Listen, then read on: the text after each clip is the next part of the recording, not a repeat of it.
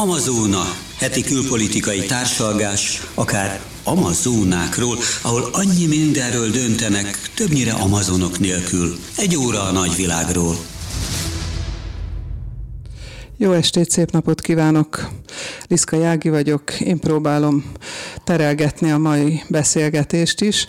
A mikrofonnál velem szemben ül Benda László és Lengyel Miklós. De és szokás szerint.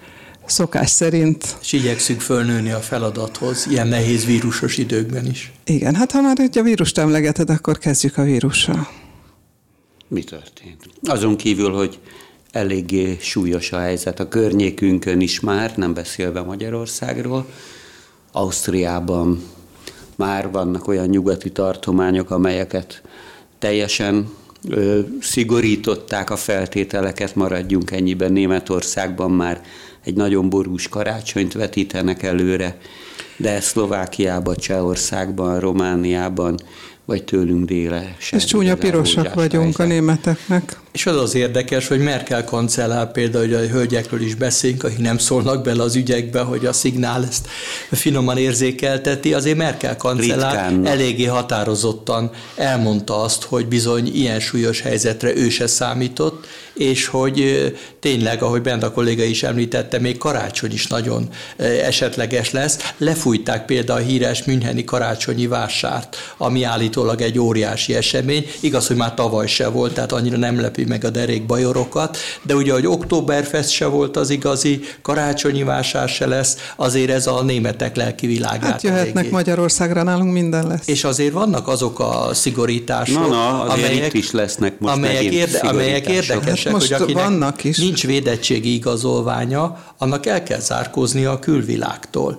Ez az, ez, a, ez az, amit már Németországban is kezdenek bevezetni, és ez az, ami egy érdekes fejlemény lehet, összehasonlítva a, a magyar kormányzat álláspontjával, amelyik business as usual így kezeli a vírust. Egyébként Ukrajnába kezdték ezt, hogy aki nincs beoltva, nem hagyhat el a lakását. beszélgettünk, hogy meg hogy csak igazolványjal lehet a tömegközlekedésre föllépni, és így tovább. Tehát oltási igazolványjal, vagy már a fertőzöttséget igazoló, vagy friss tesztel. Ott nagyon szigorú volt, akkor a németek bejelentették, hogy ez a 3G, ez a fokozatok száma szigorításban, maszk, stb hogy előbb-utóbb nekik is a kievi példát kell követniük, és íme úgy tűnik, hogy a láthatáron ott van már. De ennél jobban csak az orosz sajtóban olvastam a Moscow Times-ban, ahol arról írnak, hogy nem kap fotkát, aki nincs beoltva. Szerintem ez, csak ez a legmotiválóbb kísérleti, kísérleti program, de jól ismerik az orosz néplelket, akik ezt kitalálták. Egyébként hogy ez nálunk is működne. Bocsánat, oltás, ez oltás, működne. oltás nélkül nincs vodka, de hát ez még egy csak egy tartományi kísérlet kísérlet, egy ilyen programpilota, ahogy a franciák mondják, tehát kísérleti program, mert azért félnek bevezetni, Putyin népszerűsége nincs a csúcson, ő teljesen elzárkózik a világtól a vírusra hivatkozva, és ez az intézkedés azért nem lenne nagyon népszerű, mert hát ugye ez kvázi olyan, mint a kötelezővé tennék az És oltást. hogyha már ilyen könnyedebb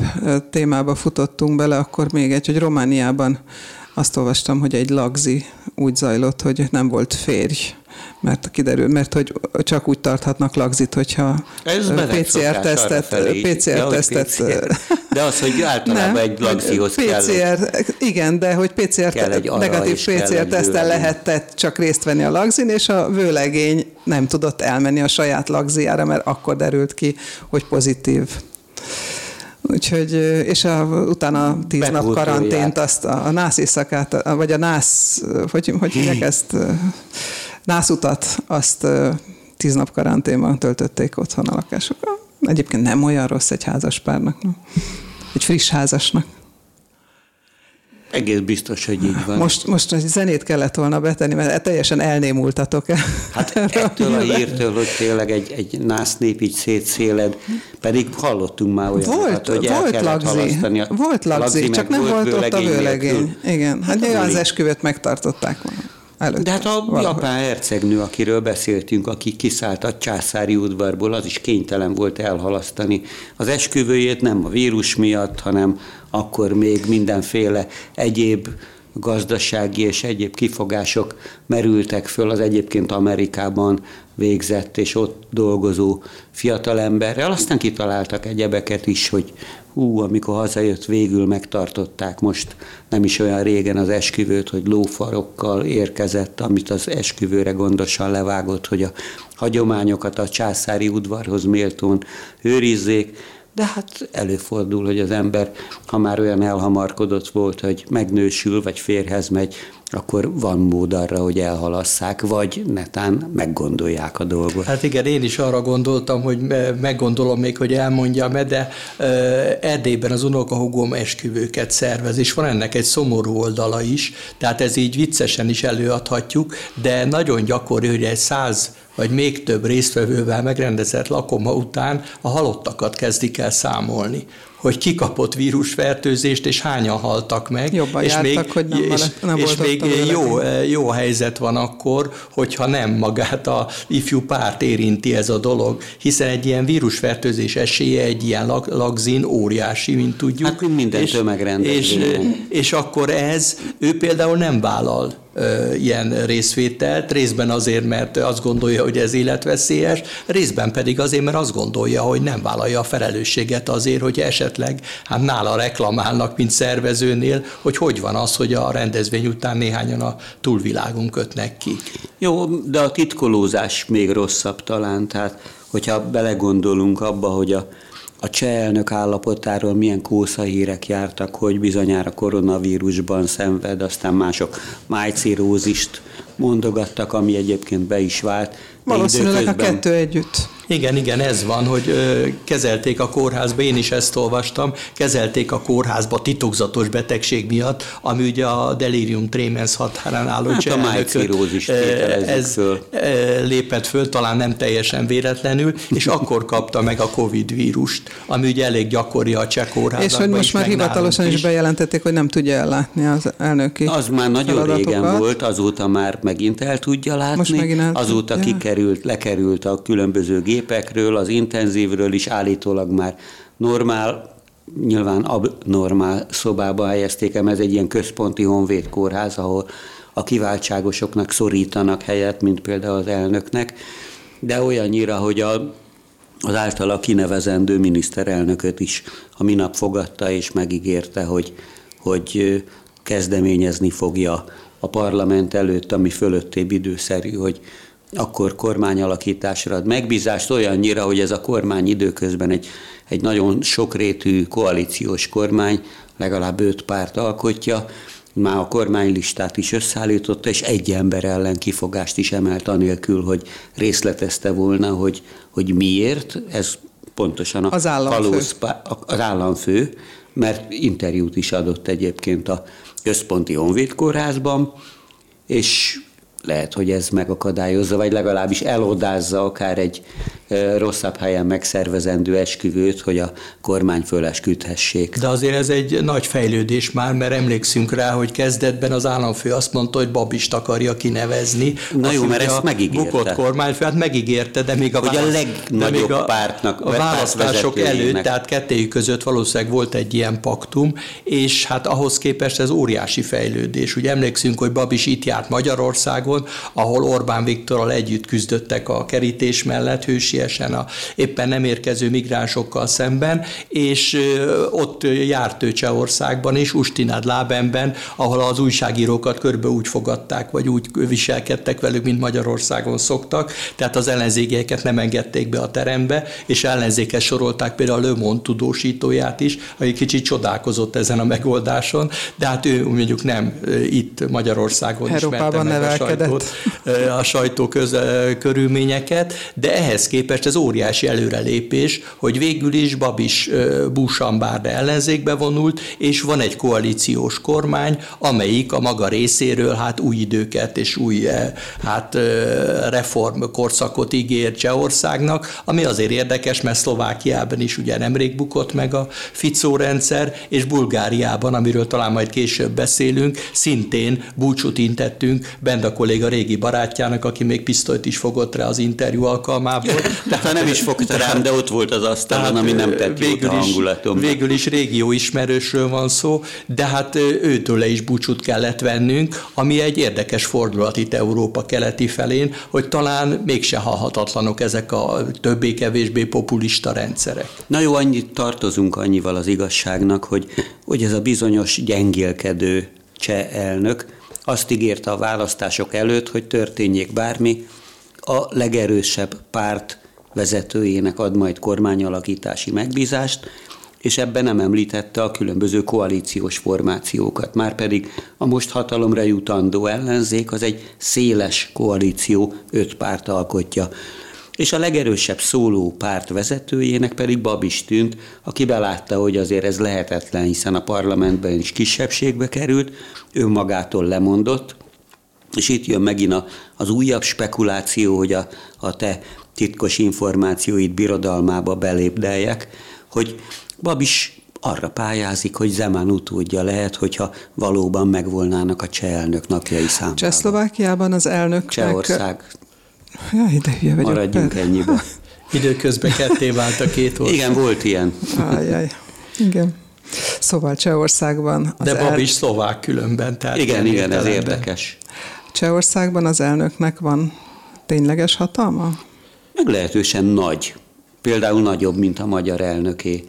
Tehát nem csak a hadsereg főparancsnoka feloszlathatja a parlamentet, hanem például kifogást emelhet, elképzelhető, hogy ezt Áder János is megteheti, de hogy, hogy nem, ilyen esetre még nem került sor, de kifogást emelhet például a kormány összetétele ellen, különböző alkotmányos kérdéseket vethet föl, és itt tovább, és itt tovább. Tehát a, a cseh elnök jogköre akkor is nagyobb, hogyha végtére is az ország igazi erős ember, az a mindenkori miniszterelnök. Ha már ilyen nosztalgikus hangulatba kerültem, és Csehszlovákiát említettem, akkor maradjunk a keleti blokkba. A Bulgária. Bulgár szocialista a bulgár... köztársaság, népköztársaság, nem tudom már, hogy Ahol választások voltak. Választások és... voltak, és ugye emint, eh, említettem azt, hogy Benda kolléga éppen Borisovval csinált Borisov. E, e, interjút, aki ugye Zsivkov elvtársnak volt az egyik Na, testőre. Tessék. Ez jól mutatja az intellektuális képességeit is, de hát nem hívta ki ez, szerencsére. Ez nincs összefüggés szere... az intellektuális szerencs, Szerencsére Benda kollégám nem hívta ki Karate viadalra, mert feltehetőleg ő lett volna a győztes, de egy Sőt, pisztoly, bizonyos, de pisztoly mert azért, ilyen múltja is. Pisztoly ott volt az asztalon, de ilyen szempontból érdekes, hogy az új a győztes az a Harvard Egyetemen végzett, ami azért elég szokatlan itt Európa keleti felén. Hát itt imént említettük Babist, aki Moszkvába végezte a tanulmányait, de ha megnézzük a magyar elitet is, azért olyan nagyon sok Harvard Egyetemen végzett káder nincsen a magyar elitben, sem jobb, sem baloldalon. Majd később beszélünk Kínáról, ahol viszont a kínai kommunista párt legfelső vezetésében is sokan vannak, akik akár a Harvardon, akár másút hát, az Egyesült Államokban, már, de Egyesült Államokban végeztek, tehát lényegében az elitnek a színvonala jóval magasabb. Én nem tudtam, de kiderült ennek a Petkov, ha jól emlékszem a nevére. Igen, ennek Petkov. a fiatal feltörekvő hát vezetőnek, a nyilatkozataiból, hogy most már van a Harvard Business Schoolnak egy tagozata Szófiában. Tehát ott is lehet viszonylag jó képzést Miért kapni. Nem a ami, ami azért érdekes, mert ugye Magyarországról hát a CEUT azt exportáltuk, miközben Szófia, amelyik ugye hát a legszegényebb és legkorruptabb ország az egész Unióban, ezt azért mondjuk el, mégis fontosnak tartotta, hogy legyen egy olyan elitintézmény, ahol azért, Nagy a verseny, ahol azért jó képességű embereket nevelnek, mert nem csak ez a Petkov, hanem van egy másik is, aki pénzügyminiszter volt, akinek a nevét csak Benda kolléga tudja. Igen, ők ketten alakították a pártot, nem? Ők ketten alakították a pártot. Néhány, és néhány hete. voltak egy átmeneti kor szeptemberben. Úgyhogy, Igen. úgyhogy ezek olyasmik, amik azt mutatják, hogy a világ végén is van remény, tehát vagy az Európai Unió végén, és ha jól emlékszem, bolgár oroszláról beszélt ez a lelkes Petkov, hogy azt szeretné, hogy kelt a tigris volt, majd a bolgár oroszlán lesz Európának volt a szimbóluma. is, meg mindenféle de, hát azért várjuk ki a végén. Öröm az örömben, hogy ezek a változások mindegy olyan időszakban történnek, amikor a gazdaság és minden a béka bizonyos feneke alatt. Nézzük azért tágabb időszakba, még annyit idézzünk el. Hát négy évre tudjuk nézni. hogy a választás megint csak azt igazolta, sokat szor, hiszen az idén már háromszor szavaztak, ha jól emlékszem, legutoljára nyáron, hogy az emberek baromira elégedetlenek az eddigi nomenklatúrával. Tehát már nyáron egy ilyen népzenész, folklór énekes, nagyon népszerű figurának a szintén nem létező pártja futott be elsőként, de a figura annyira nem értett a politikához, hogy nem adott sajtóértekezleteket, egyedül akart volna kormányt alakítani, ami persze befutcsolt, de az biztos, hogy a mostani szavazás is azt igazolta, hogy az embereknek elegük volt, mind Bojkó Borisov kormányzásából, ami csak ugyan összefonódott az oligarchia, a mafia, korrupciós ügyek, stb., de erről is beszéltünk már egy pár példa kapcsán, hogy ezt az új pártot valóban ketten alakították meg. A másik figura azért érdekes, egyébként ez a Vasilev nevű figura, csak hogy a melledet dagassza és büszkébb lehessél rá, mert mielőtt a Harvardra került, a közgazdasági egyetemen végzett Magyarországon, Budapesten ott, ahol te a, is vérteződtél, a, talán nem eléggé. Mi is, mi is megszereztük diplománkat, Úgy de Pirúval kell bevallanunk, hogy azért jobb, hogy elkerüljük a gazdasági de, döntő pozíciókat, mert nem hiszem, hogy az ország jövőjét ránk lehetne alapozni. Tudnék azért olyan embereket mondani, akikre már rábízták, és nem biztos, hogy siker sikerre halmoztak. Az minden esetre tény, hogy két nagyon fiatal emberről van szó, akik... Mennyire egy, fiatal? Én azért a, néztem a képüket, negy, 40, fő, 40 fölött 41 vannak. éves, és a Magyarországon is, majd a Harvardon is járt fiatal ember, pedig 44. Uh-huh. Mhm. Tehát áll előttük jövő akár. Hát hozzátok képest fiatalok. Hát hozzád képest mindenki öreg, de ez legyen egymás közötti bókolás De tényleg világa. a közélet, közéletben azért a 40 fölötti életkor még nem végzetes, tehát ilyenkor tulajdonképpen nyugodtan lehet pályát kezdeni. Hát Macron elnök, aki szintén csoda gyerek volt így a közéletben, ő is hát nem sokkal múlt 40, nagyjából ugyanez a korcsoport, tehát lényegében azért nagyon nehéz ennél fiatalabb. És hát annak idején Orbán Viktor még fiatalabb volt. Hát ő... És akadtak azóta még fiatalabbak az új-zélandi miniszterelnök asszonytól a, a nemrég bukott, hát erről is Sebastian Kurz itt a szomszédban. Ő minden idők legfiatalabb miniszterelnöke, legalábbis Európában már szerintem volt egy Liechtenstein, egy Mario Fritz nevű 27 éves korában már miniszterelnöki kinevezett valaki, de éppen az észak-koreai diktátor, akinek még a születési dátumát se tudják pontosan, ő is ilyen 27-28 éves lehetett, de ő Jó, egy hát az más királyi udvarban helyzet. született, Igen. tehát az egy első kommunista monarchia, ahol másak a rendszabályok, mint valamelyest legalább. Jó, hát a nagy Napóleon, hogyha már visszamegyünk egy kicsit a történelembe, a nagy Napóleon is viszonylag fiatalon került, hát végül is trónra, de azért korábban is már ő volt az ország vezetője, tehát régebben azért nem voltak teljesen ritkák ezek a karrierek, de viszonylag szolid demokráciákban azért nem szoktak csoda gyerekek olyan nagyon gyakran előkerülni, bár Bulgáriában azért e, ezért mindent megtesznek, mert néha lelövik vagy felrobbantják az elit tagjait. Például Pekingben egy egyik kolléganőm volt a bolgár akkori miniszterelnök helyettesnek a lánya, Lukjánov elvtárs. Lukjánov elvtársat érdemei elismerése mellett felrobbantották. Tehát a nomenklatúra az ügyeket gyakran így intézi, hogy meglehetősen gyorsan a túlvilágra exportálja azokat a tagjait, akivel hát vannak némi nézetkülönbségek. Luka, hát akkor most drukkoljunk, volt hogy... egyébként a Lukjánov az egy szovjet politikus volt, de ez most tényleg Ha már Luka, Lukánál tartunk, akkor Lukasen Lukasenko. Még annyit hadd mondjak Bulgáriához, aztán térjünk át csak ugyan a szerintem sokkal égetőbb lengyel, belarusz vagy fehér orosz, inkább belarusz határhoz, de hogy most is nagyon széles koalíciós kormányt kell majd ennek a két fiatal embernek alakítania. Csak úgy tud, négy párti koalícióval tud parlamenti többséget szerezni. Ahhoz, hogy ne kelljen újabb választást, parlament feloszlatását, most nincs mit feloszlatni, vagy még ideiglenesen működik, gondolom az előző, és egyidejileg tartottak elnökválasztást sport Bulgáriában. Most vasárnap lesz a második fordulója, és én bátorkodom meg előre jövendőlni, hogy az a Radev nevű eddigi elnök maradt hatalman, egyébként egy vadászpilóta is, lengyel kolléga biztos halál tuti titkos szolgálati információkkal egészíti ki a biográfiáját, némiképp szovjetbarát, és a bulgár szocialisták, posztkommunisták támogatását is élvezi, de egyértelmű, hogy nem hajlandó ez az új frissiben alakult párt szóba állni elődjével, ezzel a pisztolyos emberrel, aki nem csak előttem volt kinn az asztalán a pisztoly, hanem le is fényképezték valamilyen paparazzók utóbb, vagy ellenfelei, riválisai, a másik oligarcha csoport képviselő, hogy a, ott alszik meglehetősen hiányos öltözékében, de a mellette levő kis szekrényen ott a pisztolya, és a fiókjában pedig eurókötegek és egyebek. De hogyha ennek a koalíciós kormánynak nem sikerül megalakulnia, akkor az például késleltetheti azt a folyamatot is, és ezzel fejezzük be Bulgáriát, hogy az euróövezethez jóval előttünk ám, de csatlakozni tudjanak. Hát ez jó hír lenne, de tudjuk, hogy az sem tesz csodát. Szlovákia vagy Szlovénia csatlakozott az euróövezethez, és azért az eredmények nem világra szólóak. Tehát ezek a Harvard... Bátorkodom kijelenteni, hogy valamelyest jobbak, mint a mieink.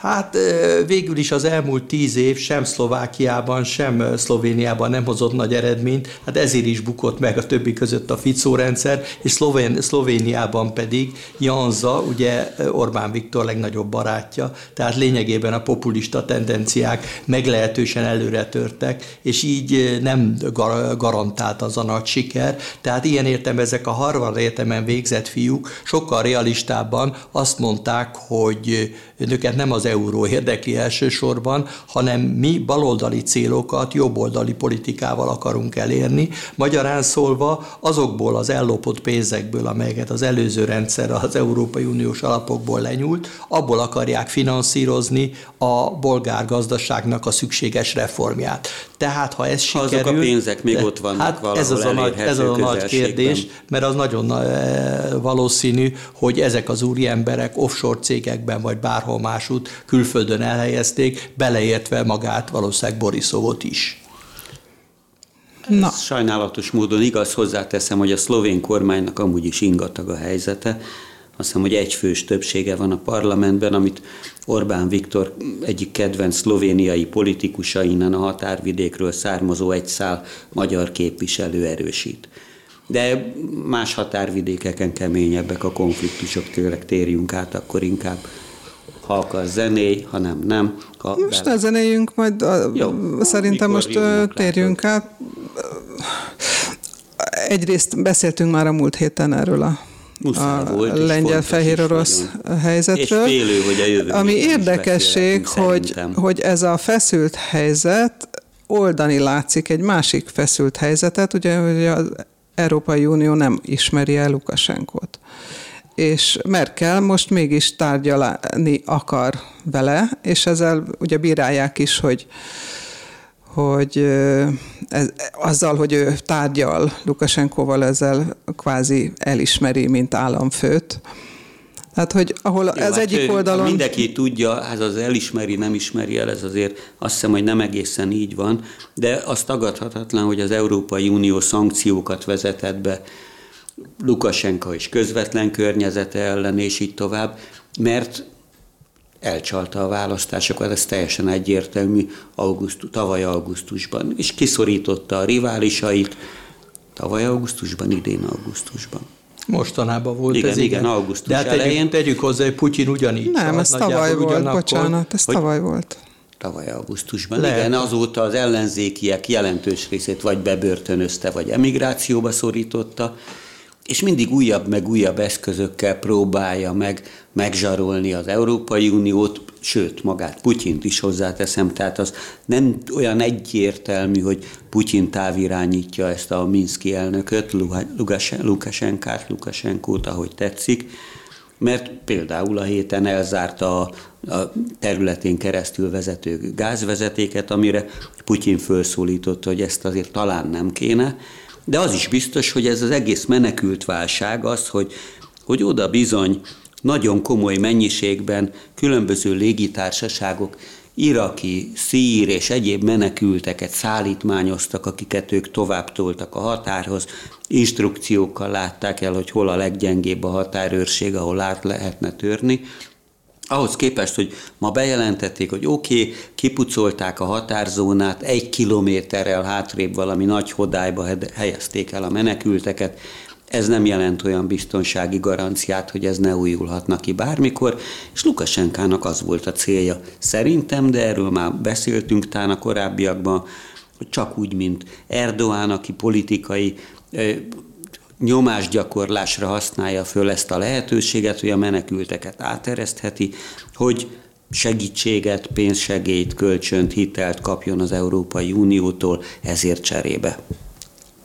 Benda kolléga a régi kedves barátja a Magyar Királyi Televíziónál, Bende Balázs tudósít jelen pillanatban a, ez határvidé... a barát, ez egy kicsit erős. A határvidé... határvidékről, aki külön felhívta a figyelmet, hogy a migránsok hanggránátokat kapnak a belorusz vagy fehér orosz hadseregtől. Hívjuk őket menekülteknek. És hívjuk menekülteknek őket, és ezekkel a hanggránátokkal keltik ott a feszültséget, mondja ő drámai hangon, és hát ilyen értelemben hangulatot teremtve mind a migránsokkal, vagy a menekültekkel szemben, mind pedig hát ugye a belorusz, fehér orosz hadsereggel szemben, de nem nagyon tér ki arra, hogy Oroszországnak ebben mi a szerepe. Putyin elnök ugye azt nyilatkozta, hogy semmi közünk nincs az egészhez, hát amire többen írták, hogy Pinocchio és az orra esete forog fönt Putyin kapcsán, mert azért ez némi túlzás, hiszen nem igen könnyű, kb. 20 ezer állítólag a menekültek száma, akik a közel-keletről most érkeztek.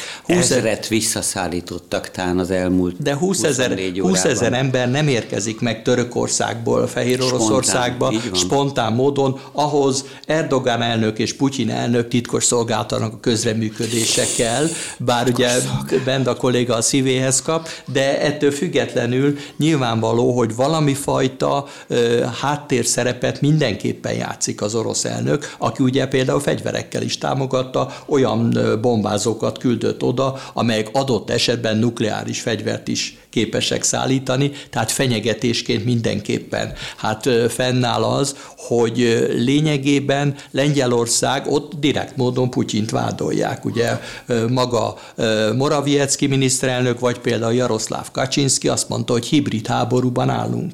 És a hibrid háború ugye az egy, orosz, is van. az egy orosz, tanul, orosz találmány, az orosz vezérkari főnök ötlete, hogy minden eszközt be kell vetni az ellenfélel szemben, és csak a végső, a katonai eszköz, hogy effektíve tankokat küldünk oda, odáig elmenve, hogy például a migránsokat is fegyverként használják föl, vagy a menekülteket, és hát ezt a szóhasználatot Ursula von der Leyen, az Európai Unió brüsszeli bizottságának elnökasszonya is átvette, tehát ez gyakorlatilag teljesen elfogadottá vált.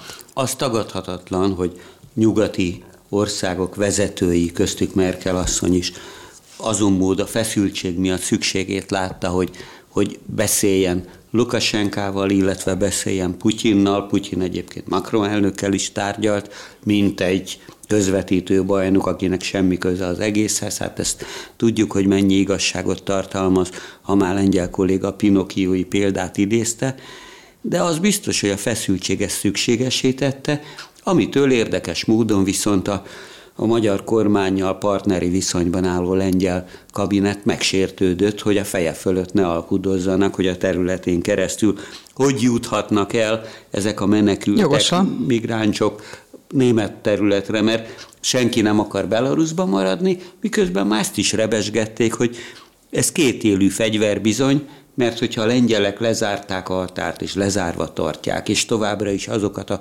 katonai erőket, akik erről gondoskodnak, ott tartották, még akkor is, amikor ezeket a menekülteket eh, állik felfegyverzett belarusz katonák egy kicsit visszább terelték a határtól, mert sejtik azt, hogy ez nem biztos, hogy egy végleges döntés, és mindenki haza fog menni, hogy ott maradnak a belaruszok nyakán. Az pedig attól tartok, hogy az amúgy is feszült Belarus belpolitikai helyzetben és kivált kép gazdasági helyzetben újabb konfliktusokat kell. Csak Lukasenko kezében még ott van még egy fegyver egyébként, hogy elzárhatja a gázvezetéket. Hát az, Ezt... az Putyin elég határozottan megmondta, hogy ilyen nincs. Megtette, Tehát az, hát megtette meg, csak utána de, Putyin intette, hogy ki de, kéne nyitni, de nem nyitotta még ki. Ilyen, ilyen nincs, tehát hogy lényegében... Na, de látod, ne, hogy van. E, e, azt gondolom, hogy ez egy játék, tehát hogy lényegében, mert ugye közben, hogy akkor erre is tegyünk említést, ugye Putyin arra játszik, hogy ezt az északi áramlat kettő vezetéket végre nyissák meg, és abból az orosz földgáz eljusson Németországba és egész Európába, és nem kapták meg az engedélyt a németektől, pedig nagyon számítottak erre. Tehát lényegében hónapokig csúszhat ez. nem egyszerűen a németeken múlik itt Európai Uniós Igen, de már, de már a németektől se kapták meg. Ott tehát még a leendő kormányon belül is Úgyhogy ennek, ennek következtében ez egy ilyen furcsa játszma, de valószínűtlen, hogy a gázfegyvert ilyen értelemben bevetnék, mert ez Oroszország szavahihetőségét tenné tönkre, tehát a gázpiacon senki nem köt akkor szerződést Oroszországgal, hogyha ilyesmi előfordulhat. Ez valószínűtlen, viszont Putyin eszközeként nagyon is jól funkcionálhat, és ezzel tisztában vannak a németek, és egyiket többször említettünk. Zéhofer, a belügyminiszter most Varsóban tárgyal, mert azért legyünk őszinték, a németek se akarnak menekülteket látni. Tehát nagyon megváltozott a közvélemény. Ő volt mindig, aki kardoskodott amellett, hogy legalább korlátozzák. Hát jó, mondjuk 20 ezer ember így bevonulna direkt Németországba. Szóval a, a közvélemény megváltozott jelentős mértékben a korábbi hullám hatására is, és ennek következtében minimális a befogadó készség vagy képesség, nyilvánvalóan szimbolikus gesztusokat tehetnek, és Zéhofer elment Lengyelországba, hogy hát akkor mit tegyünk azért, hogy megállítsuk ezt az egész folyamatot, mert ugye attól félnek, hogy jelen pillanatban csak pár ezer ember van, de hogyha kiderül, hogy ez az út működik, működőképes, akkor ott milliók érkezhetnek, hiszen Törökországban nagyon sokan várakoznak, és hát Afganisztánból vagy bárhonnan milliók indulhatnak meg, ha úgy érzik, hogy szívesen fogadják őket, tegyük föl Németországban. A zene előtt még egy abszolút válaszra sem ö, váró kérdést tennék csak úgy zárójelben föl, hogy vajon, hogyha a Covid ott elindul a 20 ezer ember között ebben Ami a helyzetben. No válasz. Akkor mit Egyszerű. Nem kell válasz, csak hogy... Egyszerű. Sajnos a menekültek fogyóeszköznek számítanak. Még keletebbre megyünk. Egészen Kínáig. Állítólag nyilván, illetve hát egészen biztosan, és meg sem próbálom ezt a vitát most megint feltüzelni, Biden és Xi kínai elnök, kínai elnök pártfőtitkár, virtuális beszélgetést, három és fél órán át tartó virtuális beszélgetést folytatott, ami nagyon nagy dolog, és valami reménykedésre is adhat okot, de nem ad. Mondod? Hát az, hogy ilyen hosszú beszélgetést folytattak, az mindenképpen érdekes, mert ilyenkor szokták azt mondani, amikor nem tudnak semmit, hogy a kölcsönös érdeklődésre számot tartó kérdések széles körét végig tárgyalták.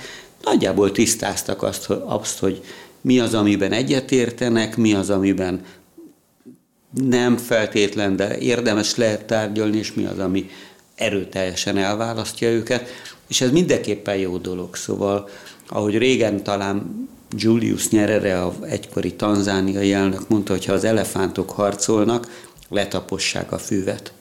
És aztán valaki hozzátette, hogy igaz, hogyha az elefántok szeretkeznek, azt is a fű sínyli meg, de mindenképpen tény az, hogy jobb, hogyha tárgyalnak és megpróbálnak mindegy bizottságokat létrehozni, a lengyel uram kedvére a titkos szolgálati főnököket egymásra ereszteni, és így tovább, és így tovább.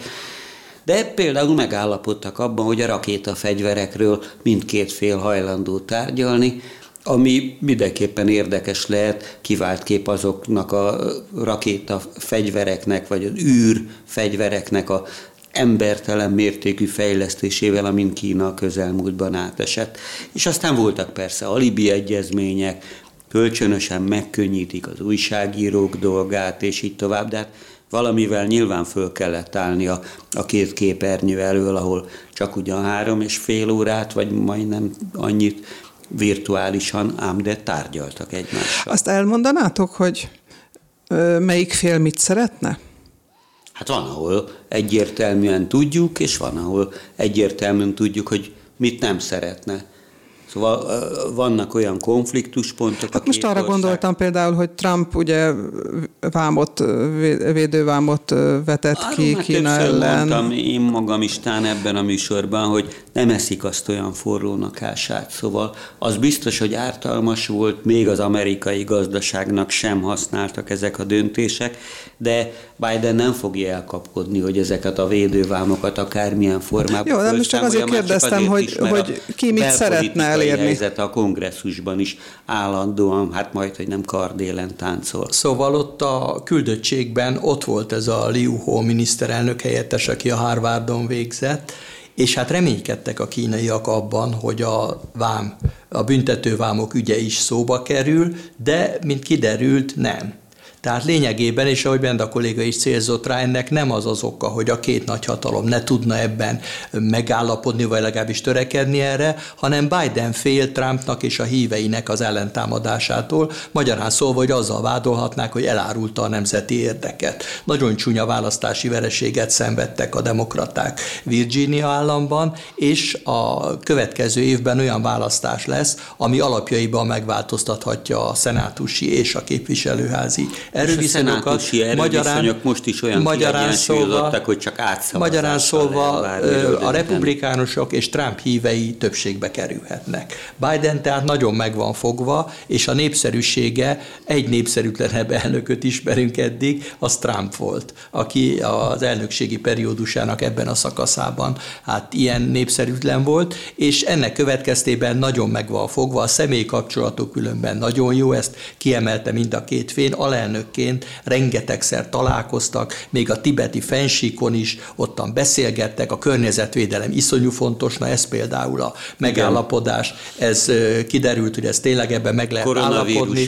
A, Glasgow, a Glasgowi csúcs állítólag azért volt annyira sikeres, amennyire egyáltalán sikeres volt, mert megállapodtak a kínaiak és az amerikaiak, mint a két legnagyobb szennyező, és Xi Jinping azt mondta, hogy ez lehet a gyújtópontja az együttműködésnek. Ezt tudjuk, hogy ezek frázisok, de azért mégsem, ha belegondolunk, hogy a világ két legnagyobb szennyezője valamilyen fajta megegyezésre törekszik ebben az ügyben, és ebben van konszenzus mind Pekingben, mind pedig az Egyesült Államokban. De a Glasgow-ban a környezetvédelmi főemberek egyrészt Kerry a volt külügyminiszter, aki most a környezetvédelemért felelős, hát kvázi miniszter tulajdonképpen, illetve a kínai partnere, ott már valamilyen külön megállapodást kötött, de hát ezek meglehetősen periférikus valamik, miközben azért olyan szakadék választja el őket, ha te már a, a gyújtópont kifejezést használtad, mint Tajvan.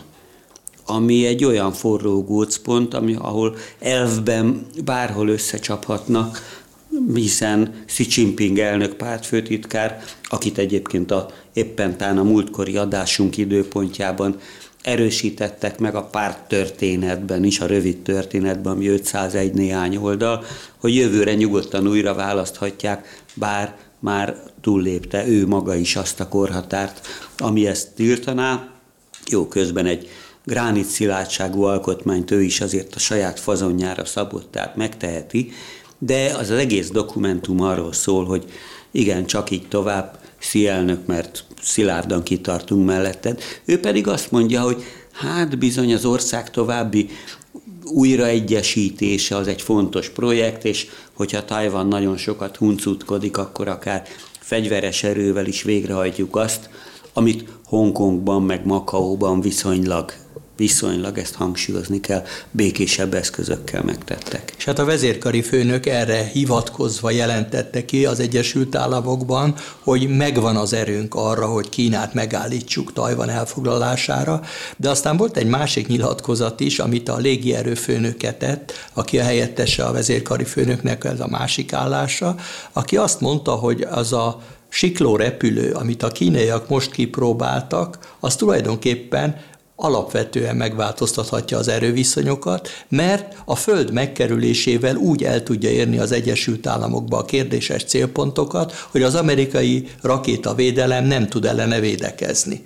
És ez ö, alapvető változás, ami nagyon megdöbbentette a washingtoni Pentagonban a tervezőket, mert nem gondolták, hogy a kínai haditechnika itt tartana. Eddig abban a hitben éltek, hogy az oroszoktól importálják a fegyvereknek jelentős részét, és hogy a kínaiak számára nem prioritás a hadipar. Kiderült, hogy tévedtek. Na most ez olyan dolog, ami nyilvánvalóan hosszatávra, hosszabb távra is meghatározhatja az erőviszonyokat, mert erre bizony nem gondoltak. Régebben ugye az volt a filozófia Teng Xiaopingnek, hogy nem a hadsereget, nem a el az erőinket. hanem lényegében a gazdaságra kell koncentrálni, de most a kínaiak amellett, hogy a gazdaságra koncentrálnak, Van képesek miből. arra, képesek arra, hogy komoly fegyveres erőt is létrehozzanak, és ez már minőségi fegyveres erő, nem a tömegre épít, ez például Xi Jinpingnek a katonai reformja, hogy nem tömeghadseregkel, hanem elit hadsereg, amelyik a legmodernebb technikával föl van szerelve, és hogyha ettől már az amerikai légierő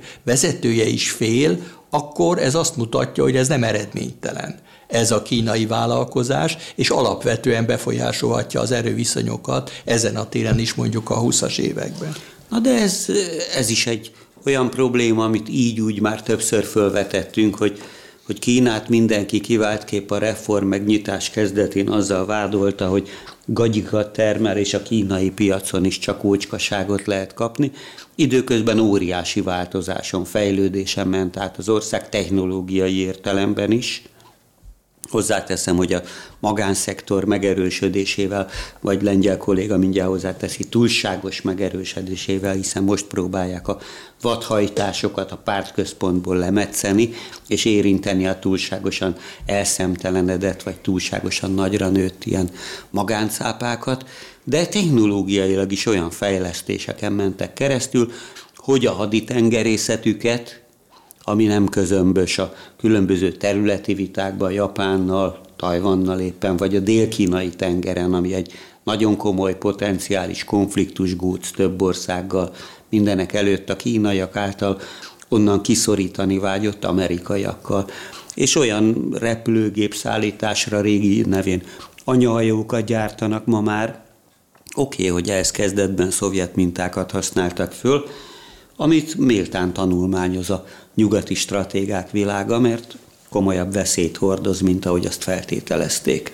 Úgyhogy mi itt Közép-Európában megnyugodhatunk, mert a két nagyhatalom szembenállása a távol-keletre koncentrálódik, és az amerikaiak szemmel láthatóan leírták Európát, aminek előnyei és hátrányai is vannak, de így, hogy a háborús konfliktusok, ha amennyiben kialakulnak, sokkal inkább a távol-keletet érintik, mert ott úgy érzi az Egyesült Államok, hogy létfontosságú érdekei forognak kockán, itt pedig Európa, főként annak keleti részén, hát meglehetős érdektelenség van, és hát valószínűleg ez az, amiről például a CIA igazgatója tájékoztatta Putyint, illetve Putyin a CIA telefonon. igazgatóját, telefonon, mint azt megtudtuk, Bende elvtárs hasznos kiegészítését felhasználva. már ez a nemzetbiztonsági tanácsadó a Patrusevvel is tárgyalt megint, úgy, szorgalm, vannak eredményei de hogy végül is erről Putyinnal kellett, kellett megállapodni, hogy lényegében a message lényege ez volt, és nem véletlenül utána kezdődött meg a konfliktus a fehér orosz lengyel határon, mert lényegében rájöttek arra Moszkvában, hogy ha nem vagyunk fontosak, ha az amerikaiak leírták az európai hadszinteret, akkor lényegében a mi lehetőségeink megnövekedtek, annak ellenére, hogy Oroszország továbbra is agyaglábú óriásnak számít. Még egy pillanatra maradjunk Kínánál. A, annál a Kínánál, ami ugye nyit, és látszólag egy, egy kapitalista rendszer van, természetesen nem, államkapitalista rendszer van, de hát mellett. pontosan úgy tűnnek el emberek, mint annak idején Rákosi korszakban Magyarországon. Hát csak vagy azok általában végleg eltűntek. Ja, te most erre a A kínai személyszerzőnőre gondolok, igen. Akiről nem tudjuk, hogy végleg tűnt el, vagy csak eltűnt. És fontos teniszezők már tiltakoztak, tehát ez a japán teniszezőnő, vagy japán fekete Osaka teniszező, Naomi, igen. Osaka Naomi, és Djokovic, ez a férfi teniszbajnok, szintén Meg Serena Williams. Tiltakoztak amiatt, hogy hol van, tehát ők ismerték ezt a lányt, aki párosban volt teniszbajnok. És, hát sőt, világ első ranglista vezető volt, gondolom szex, Babos Tíme szexuális zaklatással vádolt meg egy nagyon fontos embert, akinek Benda kolléga majd elmondja, elmondja az egész életrajzát, aki 75 éves, és ennek ellenére még szexuális zaklatásra képes. Ez már Mondjuk ez korábban hát a szexuális zaklatás az, ez tiszt, azt, arra bárki méltó, képes szerint. Ez tiszteletre méltó, de ö, eddig azt gondoltuk, hogy ez a MeToo kampány akár Kínában is lehetséges. Most nyilvánvalóan azt akarják érzékeltetni, hogy eddig és ne tovább. Ilyen fontos elvtársat megvádolni ezzel nem illik, mert a gyanú az, hogy mások is hasonló ö, ügyekbe lehetnek érintettek. Hát ne felejtsük el, korábban például Sankály pártitkárát azzal vádolták, hogy 13 szeretőt tart ő még nem volt 75 éves, tehát a 13 szeretőt tartja, ez nyilvánvalóan fiatal korban, de ezt felsorolták a leváltása okaként. Tehát, hogy lényegében ez Kínában az, hogy valakinek sok barátnője van, aki ráadásul tegyük föl világhírű teniszezőnő, ez a hatalom szimbóluma is. Tehát, hogyha megvádolják ezt a Tianjini egykori fő pártitkárt, akkor akkor mi van a többi elvtársak barátnőivel? De hogy tudnak ebből kimászni? Most eltüntették Már megtették ezt a... az első lépést ez irányba, de azért azt hozzáteszem, hogy még annál is sokkal fontosabb volt sem, mint hogy Tiancsini pártitkár lett volna, ami ugyan egy, egy kvázi tartományi jogú város, és a, a párt vezetője mindig tagja a politbürónak, de ő még ennél is följebb emelkedett a szamár létrám, mert a hétfős Istenek tanácsába ez a politbüró állandó bizottság ennek is tagja volt az előző periódusban, hozzáteszem már Xi Jinping idején. De hát ezek a titkolózások, ezek Kína szerte természetesek, mint ahogy az is, hogy ennek a nagyon nagyszerű kínai teniszezőnőnek az eredeti nyilatkozatát a kínai sajtó azon mód elhallgatta, a hivatalos sajtó, sőt a cenzorok letiltották azokról a közösségi médiafórumokról is, ahol lehetett, és ma legjobb tudomásom szerint csak a kínai köztelevízió angol nyelvű adásába jött egy olyan faramuci cáfolat, hogy ez a hölgy nem tudni hol van, csak ugyan eltüntették, vagy csak ugyan eltűnt, közölte, hogy hogy az egész félreértésen alapul, az egész nem történt, meg különben is jó egészségnek örvend, és örül annak, hogy még ilyen külföldi egykori eh, teniszező riválisai is szolidaritást nyilvánítanak iránta. De hát ez a kettősség, ez mindig is jellemezte a, a kínai politikát. Egyébként a, a Biden-Xi beszélgetésen, ha nem is a kínai teniszezőnő, de az emberi jogok kérdése, meg hogy hogyan cenzúrázzák Kínában a, az egyre népszerűbb és tényleg lassan már egy milliárd emberet érintő internetes hálózat résztvevőit, ez a mindennapok része. És hát, hát akkor még egy mondat erejéig fölmerült az is, hogy a pekingi téli olimpiát ugye az USA bolykottálja, és meg is született állítólag a döntés, bolykottáljuk, de csak hivatalosan. A sportolók elmehetnek, de Mert nem lesz hogy az amerikai de, olimpiai de, bizottság tiltakozott De nem lesz, nem lesz állami De ugyanakkor delegáció. azt olvastam, hogy Biden számított rá, hogy esetleg meghívják Már csak azért őt. is, mert a, a G20-ak csúcsértekezletén, ami közvetlen a Glasgow-i Nemzetközi Klímakonferencia előtt volt, kvázi egy a nyilatkozatba belefoglalták, hogy a G20-ak résztvevői támogatják a pekingi téli olimpia megrendezését. Most ez valamiféle visszatáncolás volna, netán egy rossz előjel arra nézvést, hogy mégse tombolt akkor a harmónia ezen a három és fél órásra nyúlt beszélgetésem. Köszönöm szépen, hogy meghallgattak ma is minket. Benda Lászlót és Lengyel Miklóst hallották. Legközelebb egy hét múlva találkozunk. Viszont hallásra! Rádió Bézs, Budapest, 21. század.